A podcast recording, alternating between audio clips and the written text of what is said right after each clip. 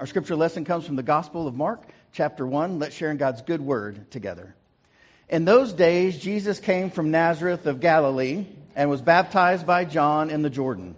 And just as he was coming up out of the water, he saw the heavens torn apart and the Spirit descending like a dove on him. And a voice came from heaven You are my Son, the beloved. With you I am well pleased. This is the word of the Lord. Thanks be to God. Amen. You may be seated. This is my son, the beloved, with whom I'm well pleased. What would have that been like? Just, just standing there and having this come down? The beautiful thing. My name is Mark Foster. I'm the founding senior pastor here. And I want to uh, share a little song I learned as a kid. Maybe you know it. If you do, sing along with me. Jesus loves me, this I know, for the Bible tells me so. Little ones to him belong. They are weak, but he is strong. Yes, Jesus loves me. Yes, Jesus loves me. Yes, Jesus loves me. The Bible tells me so. Isn't it amazing that we, like, you just know that?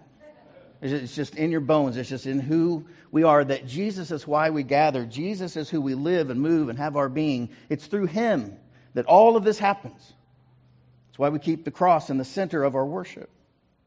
Yes, Jesus loves me. Jesus loves you. What a remarkable idea. What a remarkable idea that the God who rules the universe would come to us in a baby, like one of us born to a peasant family with a feeding trough for his first bed. That God would choose to experience what it is to be human and the everydayness of life. That God Almighty would choose to know the joy and the sorrow and the love and the hate and the pain and the suffering and, yes, even death. Jesus, obedient to his parents, growing up in the family business, he ate and slept and wept and bled. And at roughly 33 years of age, he died. God came and got to know us in the person of Jesus. But even better, we get to know God now in the person of Jesus. We believe in Jesus Christ, God's only Son, our Lord. We are in the sermon series on the Apostles' Creed, and it is all about Jesus. And that's why we're here. It's all about Jesus. And last week we began with God the Father. And we're also looking at what we believe here at Acts 2 in particular as a part of this larger faith that we are a part of. And so last week, if, if you know this, our dream is this to create a people who sing God's praises, serve God's children, and share God's salvation until Christ comes again. We're going to talk more about Christ here in just a second. So that was week one. We, I believe in God the Father Almighty, maker of heaven and earth. Um, Justo Gonzalez, who was the youngest PhD uh, student at Yale in, in their uh, history, uh, is an amazing historian. I recommend him to you. He writes this He says, By declaring God to be Father, the creed was undermining fatherhood as it was then understood. At that time, slaves, children, wives, and all others were subject to the paterfamilias, and they were claiming a father above this earthly one. The, the father figure in, in Jesus' time, and the time following Jesus, was, uh, could be a very scary figure. And we talked about how, in, my situation, for example, the paterfamilias in my family would be my father. And even at 54 years of age, if my dad, who's 88, didn't want to release me from family responsibilities, I would not be released until he released me to have my own life. And, and, and the Christian church comes in and says, No, there is a father even greater than the ones you know. Because if God is father, then all of us humans, brothers and sisters, they all matter to God, including you and me. And if God is almighty, all powerful, and everywhere, then you and I, we're never alone. And ultimately, we're safe.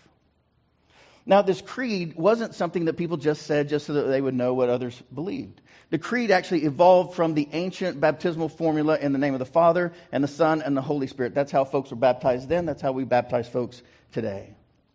And it is important to remember, Gonzalez says, the distinction between believing in and believing that. The creed affirms our belief that God is the creator of heaven and earth and that Jesus suffered under Pontius Pilate, crucified, dead, buried, and so forth. We'll talk more about that next week. But then Gonzalez says this it affirms our belief in God, in God the Father, in Jesus Christ, and in the Holy Spirit. It is in these three, the Father, Son, and Holy Spirit, that we live and move and have our being. We believe in God, not just that there is a God or that God exists. So the purpose of the creed then was to bolster particular points of doctrine that were under attack. There were people that started to say Jesus didn't really die and, be, and wasn't resurrected. There were people that claimed that he wasn't really divine. There were people that claimed all sorts of things about Jesus. And the early Christians said, no, no, no, no. This is what we believe. It was, its purpose was to determine the identity of Christianity in the midst of a whole lot of other religions, wide variety of them, superstitions and synchronistic belief systems circulating the first centuries of the Christian era. We talked about all that last week in more detail. It's online if, if you'd like to go back and, and catch up with us. All of our sermons are. Week two today is I believe in Jesus Christ. Say this with me. I believe in Jesus Christ, his only Son, our Lord. That's what we believe. And it ties directly, we tie ourselves directly to that by our goal, which is the second thing we say each week. And read it with me to help non religious and non active Christians become radical Christ followers. Well, if we're going to try to develop radical Christ followers, people that follow Jesus, uh, close enough to have the dust of our rabbi on ourselves, that's our goal, then we have to know what Christ is. What does it mean that Jesus is the Christ? Well, Christ is the Greek equivalent to the Messiah in Hebrew, which means anointed one and God's chosen king. This is the person, this is the king that has been waited for in Jewish history all along. When the prophets talk about the coming Messiah, they're talking about Jesus Christ, the Christ, the Messiah. And in ancient society, and certainly in the Old Testament, people were anointed as a sign of being set apart and consecrated for a particular role or function, Gonzalez says. So, this Messiah, this anointed one, and they, they knew Jesus to be the anointed one, the supreme ruler. It's in Jesus of Nazareth, who was and is God's chosen king for God's kingdom. Not for any particular kingdom, not for the kingdom of Oklahoma or the kingdom of the United States or the kingdom of Israel or the kingdom of this or the kingdom of that. no, the kingdom of God that never ends and has no boundaries. No boundaries. No time frame. Because in God's kingdom, that is where what God wants done is done. Period dot. It is truly shalom. Nothing missing, nothing broken. Everything as it should be. And there were moments through Jesus' life where we saw that happen. Matter of fact, you see that all the time in Jesus' life because Jesus is God. And when Jesus heals, you're seeing the kingdom of God. When Jesus teaches, you're seeing the kingdom of God. When the spirits leave and the demons flee, you're seeing the kingdom of God at work. And Jesus says the kingdom of God is at hand when you see him. So, what sets Christianity apart from other faiths is our specific beliefs in Jesus. We are Jesus people. And we have 27 documents in the New Testament. They're all written between roughly AD 49 or 50, which is Galatians, which we looked at at our last series, all the way up through 95. And they all tell us about Jesus. They're, they're different accounts. Um, I believe many of those are eyewitness accounts that are then handed down. And that's important because it's not hearsay. These are people who walked with him and talked with him, knew him for 33 years, and some all the way through his ministry for those last three years of his life. And in AD 54, in one of the earlier writings, Paul quotes an early church hymn about Jesus in his letter to the Philippians. Now, you'll note that if Paul is going to quote somebody, there had to be writings before even Paul. So it's not that Paul at 49 or 50 was the first writings. There were writings that Paul knew of before that. They just don't happen to be in our canon or in our New Testament. They, they didn't make the cut at 325 at the Council of Nicaea. And so in Philippians 2, Paul writes actually from these earlier documents. And he says this Who, though Jesus was in the form of God, did not regard equality with God, yes, Jesus and God are equal, as something to be exploited, but emptied himself, taking the form of a slave, being born in human likeness and being found in human form. Jesus humbled himself. Well, we can learn a lot there. We probably just ought to stop here and call it a day. Jesus humbled himself and became obedient to the point of death, even death on a cross. Paul is quoting from an earlier document that his forebears, our forebears, knew. So, this evidence of Jesus and Jesus' existence, it's quite consistent and overwhelming. right? There, there's all sorts of accounts. Of course, there's Christian accounts, but there's also Jewish accounts. Uh, Flavius Josephus um, was a Jewish uh, writer and historian in his time. He talks about Jesus. There are Roman writings about Jesus uh, and how the followers of Christos um, were causing problems through the Roman Empire because they weren't yielding to Caesar as God, because he's not. And they were one of the only ones willing to say so.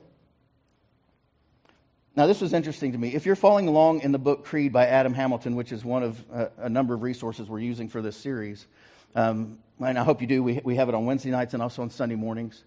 Um, one of the quotes in it is about this guy. I love this. He writes Self proclaimed agnostic, claiming neither faith or disbelief, Bart Ehrman spent years of study and an entire book examining the historical evidence for the existence of Jesus. Right, so this guy's a professor of religion. He's not necessarily a Christian and wasn't uh, a Jesus fan necessarily. And so I want you to see his quote. He says, Jesus did exist whether we like it or not. right? He, he's an academic. Right? Some of this stuff is hard to accept on, on a scientific side or a historical side, but he's like, look, I've studied the literature, and this is just true. Jesus did exist whether we like it or not. And I would remind you that Dallas Willard says you are an eternal being that will never die, supernatural, embodied spirit, whether you like it or not. So we have Jesus, whether we like it or not, and we have ourselves, whether we like it or not. The question is, how are those two going to come together. So, what about this Jesus? Who is the Messiah? Who is the King? Who is the Christ? Well, he grew up with Jewish parents in a really tiny town. Around here, we'd say it was a one stoplight town, right? In Galilee, the region of the Roman province of Syria at, at that time. It's, it's no longer that, uh, it's northern Israel. And so, if, if you um, know Israel, some of you have been there with me, uh, you can see Nazareth all the way up here at the top. The Sea of Galilee's right here. So this is the brown part's more desert, the green part's more lush. And so you would travel down here to Jericho, take this really treacherous group here to Jerusalem and back. It, it was a good uh, couple days walk for sure. Um, and so that's, that's where Jesus grew up, out here in this little desert region. And the deserts of Judea um, are not all that welcoming uh, to tourists or otherwise, never have been. And so here's some of our tour group when we were shooting that in 2015, one of our trips. Um, and it's also very mountainous and, and rocky. And so it's, it's not, you know, an easy place. So when Jesus goes to the, you know, out to the desert, to the wilderness, this is where he's headed. And you can see that, you know, you wouldn't, you'd want to be careful, let's just say that, uh, on this rocky part of Israel. This is where Jesus grew up. But he was really close to some really nice vacation spots. He really was. I mean, it was just a beautiful area. And so when, when they heard that Jesus was from Nazareth, you know what they said? Can anything good come out of Nazareth? Like, I've been to Nazareth. Are you kidding me? Philip said to him, Come and see. Come and see. Jesus was not known for where he was born or who he was born to. He became known because he was the power of God, the exact image and imprint of God our Father. Now, from Nazareth, Jesus begins his ministry and he moves it out of Nazareth uh, up to Capernaum. Now, Capernaum's it's pretty nice. You'll like Capernaum.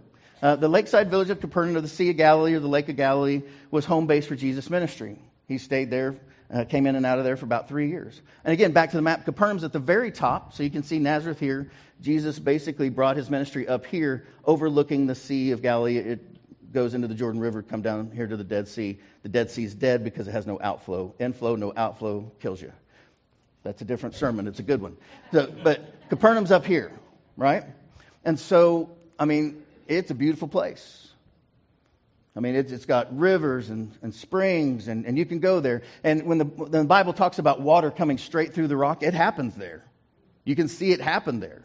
Uh, now, the, the tour guides will tell you this. I don't know if it's true or not, but the tour guides will say that this water comes from the snowmelt from a mountain far away and it took about 2,000 years for it to get to there to there, so you're in the Jesus water of his time. I don't know, but it sounds cool. But, but it is so clear, and you stick your feet in it. It is ice cold, but I mean, it is, it is a beautiful thing. And, you, and that's where Jesus hung out. It's in this area uh, where he would teach and preach, and people would ask him questions. It's not far from the location of the Sermon on the Mount.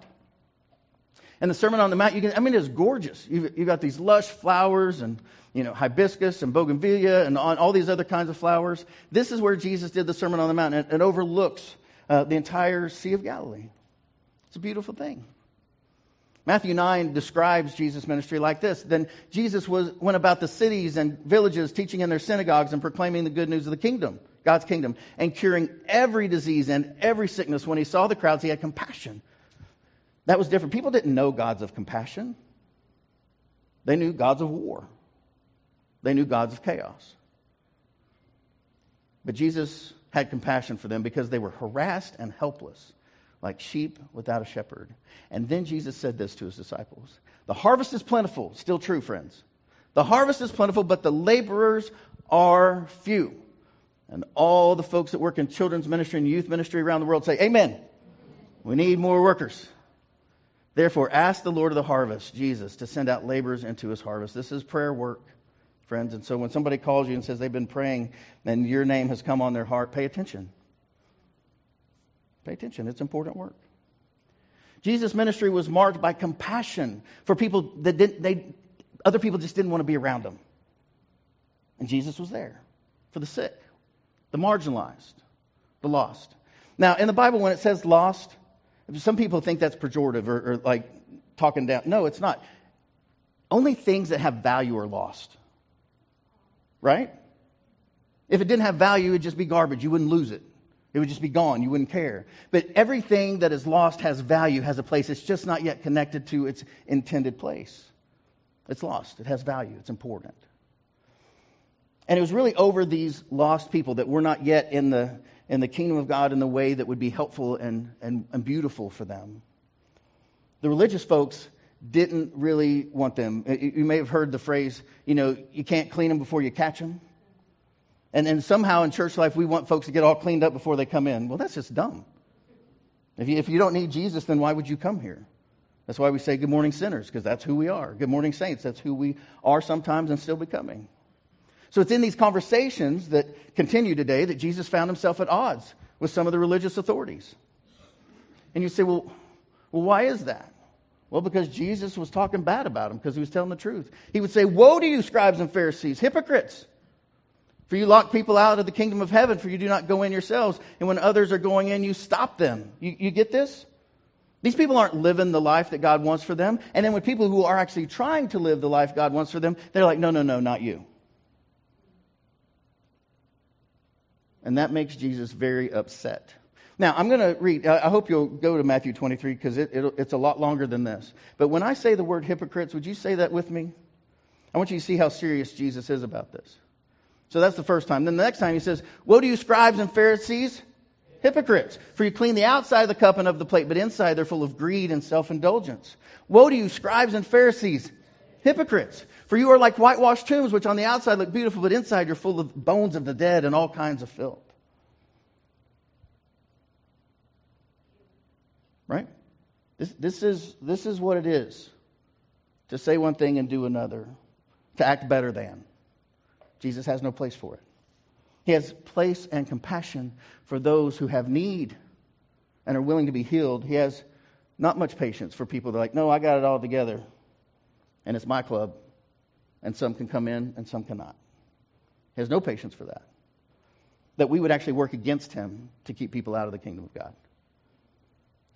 So then, it's not just Jesus the Christ, the Messiah, the anointed one, the supreme ruler, it's also God's Son, his only Son. Saying that Jesus is God's only son is shorthand for something much deeper.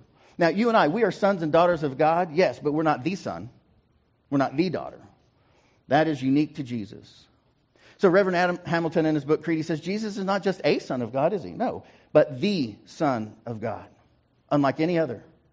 So, Jesus is the image of the invisible God, Paul writes to the church in Colossae to make sure everybody gets it the firstborn of all creation. For in him all things in heaven and on earth were created. That means Jesus was with God at creation. Things visible and invisible. Whether thrones or dominions or rulers or powers, all things have been created through Jesus.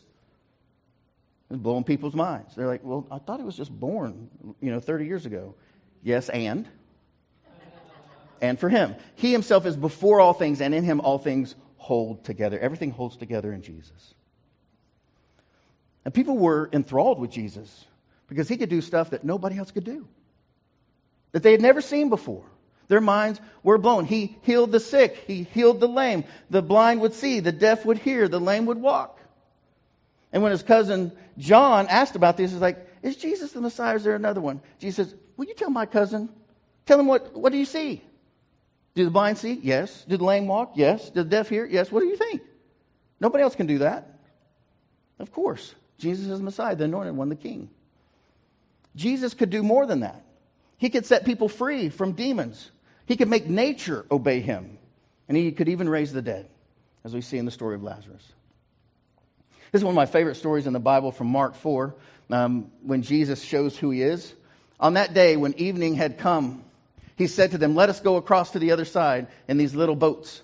And leaving the crowd behind, they took him with them in the boat, just as he was. Other boats were with him, and a great windstorm arose, and the waves beat into the boat, so that the boat was already being swamped. They thought they were going to drown. But in the stem is Jesus fast asleep. Right? He's asleep on a cushion. How dare he? So they woke him up and they said to him, Teacher Jesus, do you not care that we are perishing? I can just imagine Jesus like, Oh, what? He's like, Man, it's kind of windy out here. And he says, Peace, be still. I want to go back to sleep. Making my guys nervous. And what do you know? The wind ceased, and there was a dead calm. And then he says to his friends, Why are you afraid? Why are you afraid? Why are you afraid? Jesus is with us. And they were filled with great awe, which is in that, in that way, it's kind of used as like fear and oh my gosh, awe, and said to one another, Who then is this? Who then is this that even the winds and the, and the sea obey him? There's no ordinary man. Who is this? That's Jesus. And having seen miracles, early Christians came to believe that God took on flesh, the incarnation and came to us in Jesus. God took on flesh and came to us in Jesus. The incarnation allows God to literally meet us on our own ground, to become one of us, to reveal God's self to us in terms that we can understand. Enfleshment, I like to talk about, you know, in the flesh, chili con carne, with meat, right? These sorts of things. God, you can touch and see and know in ways that were never possible before. Again, Gonzalez would say in declaring Jesus to be the Messiah, Christianity affirms its continuity with the faith of Israel. And Christians acknowledge our debt to Abraham and his descendants. Right? We are connected. Jesus is a gift to us through our ancestors, through Abraham and the Jewish people. And it is important for us to realize, he says, that when we call Jesus the Christ, the Messiah, the anointed one, we are claiming and acknowledging that there is a connection between our faith and that of our Jewish neighbors. And it's important we understand this and, and, and foster this and care for it and stand up for them when they're persecuted, which they still are. Many of you will remember Rabbi Harris when she was here not too long ago, because people are still being shot and killed simply because they're Jewish. We have no place for that in the United Methodist Church. We, we're very clear about this. Yet, for nearly 300 years, the church wrestled with how to make sense of the deity of Christ. You understand that God, until this point, was so other, you couldn't even say his name. You couldn't write his name. It was so holy and other that, that they would tie a rope around the priest when he went in to make the sacrifice because they didn't know if he was going to come out or not. Think Raiders of the Lost Ark. That's what they're thinking. Right? So in 325, in the Nicene Creed, the council affirmed that Jesus Christ was God from God, light from light, right? True God from true God, begotten, not made, of being one with the Father.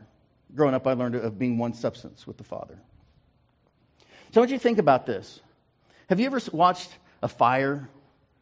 If, if you're a young man, you have.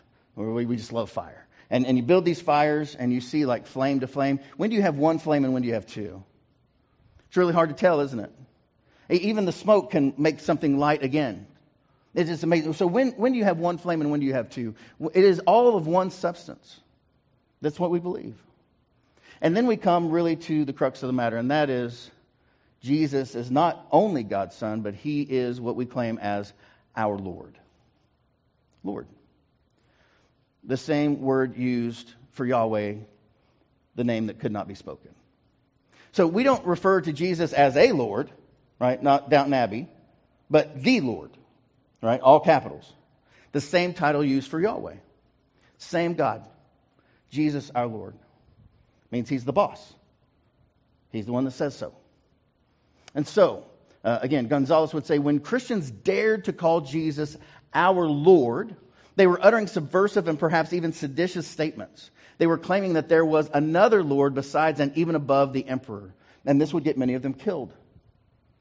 We know from the writings that many of the early Christians were sawn in two.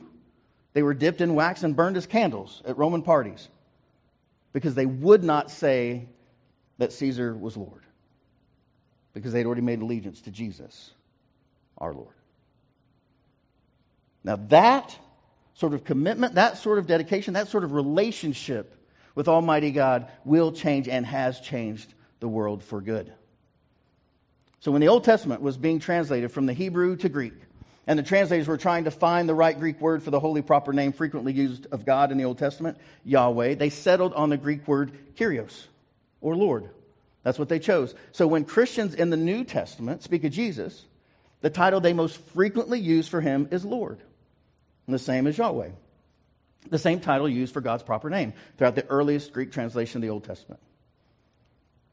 And so, as Lord, sovereign, and supreme ruler, all of this, Messiah, the Christ, Lord, Jesus seeks to reorient our lives as our ruler from being self centered, which we are naturally, to being God centered, another centered, as Jesus was and still is. So in Matthew 22, we get a sense of this. When the Pharisees heard that Jesus had silenced the Sadducees, these are basically temple religious people, they gathered together, and one of them, a lawyer, right, a Pharisee, asked him a question to test him Teacher, Jesus, which commandment in the law is the greatest? And Jesus said to him, Read it with me. You shall love the Lord your God with all your heart, and with all your soul, and with all your mind. Okay? Everybody knew this. You, you knew this growing up. It's like now I lay me down to sleep. They, Everybody knew this. This is the greatest and first commandment. And you could kind of see all the people around nodding their heads, like, yep, that, that's right. And then he says this, and the second is like it. And he's going to quote Leviticus here.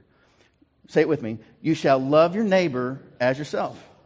And then Jesus has the audacity to say this on these two commandments, just these two, hang all the law and the prophets. Well, if you're a Pharisee and it's your job to tell them what the law and the prophets means, you're out of a job. If, if this is true. I mean, think about it. They had to memorize and know Genesis, Exodus, Leviticus, Numbers, and Deuteronomy. Some of you have read that, the Torah, the law. And Jesus says all of that is boiled down to this. People were not happy about that. You and I, we can be thrilled about that. Something that we can do through the power of Christ. It is very simple, but it is difficult. So, why does all this matter? Why do we talk about it? Well, Christians find God's will by studying the life and teaching of Jesus in the, in the Bible. We know who God is because we know who Jesus is, right? And Jesus is the perfect expression of who God is, what God is like, and what God's will is for our lives. This is how we know who God is. In Jesus, God shows that He cares about the sick, so we care about the sick. The grieving, we care about the grieving. And those who are lost are made to feel small in our world, as Jesus did. And friends, if Jesus is Christ, Messiah, Lord, supreme ruler, right? Then Jesus is the person God has chosen to reign on God's behalf. The Christ, the Messiah, the anointed one. And if Jesus is the only son, not just a son, then Jesus has a special and unique relationship with God like no other. There's only one son, only son. And if Jesus is our Lord, friends, then we live in the unshakable kingdom of God with the unshakable king. You have nothing to worry about if Jesus is Lord. If Jesus is Lord. Right? Adam Hamilton says it like this If Jesus had come from God to represent and reveal God and God's will to humanity, and if in some way Jesus was God's response to the existential questions and struggles we face, then it is an if then deal. Then his resurrection not only made sense, it was absolutely essential. It's necessary. If Christ was not raised, Then evil, hate, sin, and death had the final word on that Friday when Jesus was crucified. But Jesus' resurrection was God's dramatic way of making clear that none of these things really have the final word, do they? No, they don't. But now it's down to you and me. When I grew up, I was a preacher's kid. And people would, you know, if I had something on my face, you know, an 80 year old woman would be like, hey, you got something on your face. And then I would smell old lady spit. It was gross. I want to have nothing to do with church. And they'd tussle my hair. This was back in the days when the kids stood with their dads uh, and their moms at the receiving line. I, I, would meet 300 people on a Sunday that I, that I didn't know, and I'd have to learn all their names. It was a big deal. Everybody was watching, particularly in small towns. And I grew up. I was born in Ringling, moved to Prattville, moved to uh, Bartlesville, then down to Guthrie, where I was in high school. Got moved out of Guthrie um, and uh, out to Fairview. I talked about that last week. And then, basically, my folks moved on. I went to Oklahoma State, and and and and. I, I, had, I didn't want to have anything to do with that um, a lady in Bartlesville asked me if I was going to be a preacher like my dad, and I said, no. She said, why not? I said, because sermons are boring. I'm sorry, trying to work on that one. So, I decided that I was going to not be a preacher under any circumstances, and I would make a difference for God in broadcast journalism. So here's my lovely bride, Chantel, coming to visit me in Waterloo, Iowa at KWWL. This is my first uh, job. This is an edit bay. And basically, from the time I was 16 um, till the time I was 25, I didn't really care what Jesus had to say about my life. I mean, I cared in general. I, I didn't feel drawn to church. I went to church because my mom was going to ask me on Sunday, and I didn't want to have that conversation, so I would go. But it wasn't what I was all about. And then I was hired by NBC, it was, it was an amazing experience. Moved back to Tulsa. We went to a revival. The pastor at the revival said at the close, Now just close your eyes and ask the Lord what he wants you to do. So we did. And before, faster than I could think it, and with a, an impression deeper than I've ever felt before, I had this deep impression and, and almost like an audible voice go to seminary. I was looking around to see if anybody else heard it. They did not. I was in luck. And so on the drive home, I said to Chantel, I said, I said, I think the Lord asked me to go to seminary. What do you think? And she goes, Oh, yeah, I've always thought that. I was like, You were killing me. so then I was, I was, like, Okay. My dad had graduated from Southern Methodist University in 1959. Um, we had let it slip that this had happened. Now, my dad and my wife were on me, and my mom. And I was still kind of pushing away. I'd not uh, applied. And so I was just, I was trying to make it go away. My folks were coming over for dinner uh, at our little place. It was sort of like a little ski chalet, a little duplex uh, with a, a, bedroom upstairs and the dining area downstairs, and a big stairway and a, and a fireplace at the bottom with the stone all the way up. You, you kind of seen those things.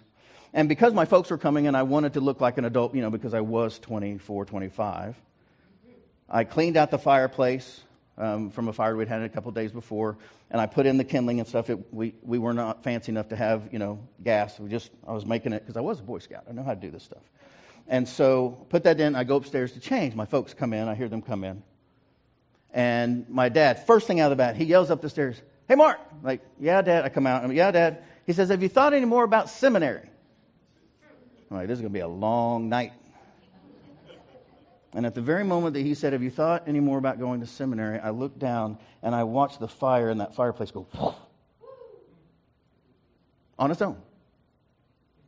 And I thought, Hold on a minute. And then I thought, My parents are so rude. I can handle the temperature here. Did they start? So I, said, Dad, did you start a fire in my fireplace? He goes, No. And I looked at my wife and I said, Chantel, did you, did you start the fire? She goes, No. And I looked at my mom. She was like, I don't know. Like, I, no. And I got the very real sense that if I didn't go to seminary, God was going to burn my house down. like he was just tired of waiting on me. He had told me from the time I was little all the way through, and he had had enough. And I had to make a decision whether he was going to be Lord or not. And, and make no mistake, friends, I'd said no hundreds of times about this issue. And then that day, out of awe, maybe out of fear, maybe I don't know what, I, I yielded. And now I'm your pastor. Friends, Jesus is Lord. The question is, will he be our Lord? That's important for you, whatever thing you're wrestling with today. Ask him. He's good. So, our action step, friends, is you don't have to be afraid. When you wake up in the morning, remember the good news that Jesus Christ is Lord, truly. And say, say it with me I live in the unshakable kingdom of God with the unshakable King. I, Jared Parnell's, uh, we're doing a study at School of Kingdom Living. He made that up. I stole it from him. It's so good, though, isn't it? You and I, we live in an unshakable kingdom because we serve the unshakable Lord Jesus Christ. Amen? Amen. It's good. Let's pray together. Our Father, who art in heaven, hallowed be thy name. Thy kingdom come, thy will be done on earth as it is in heaven. Give us this day our daily bread, and forgive us our trespasses as we forgive those who trespass against us. And lead us not into temptation, but deliver us from evil. For thine is the kingdom, and the power, and the glory forever. Amen.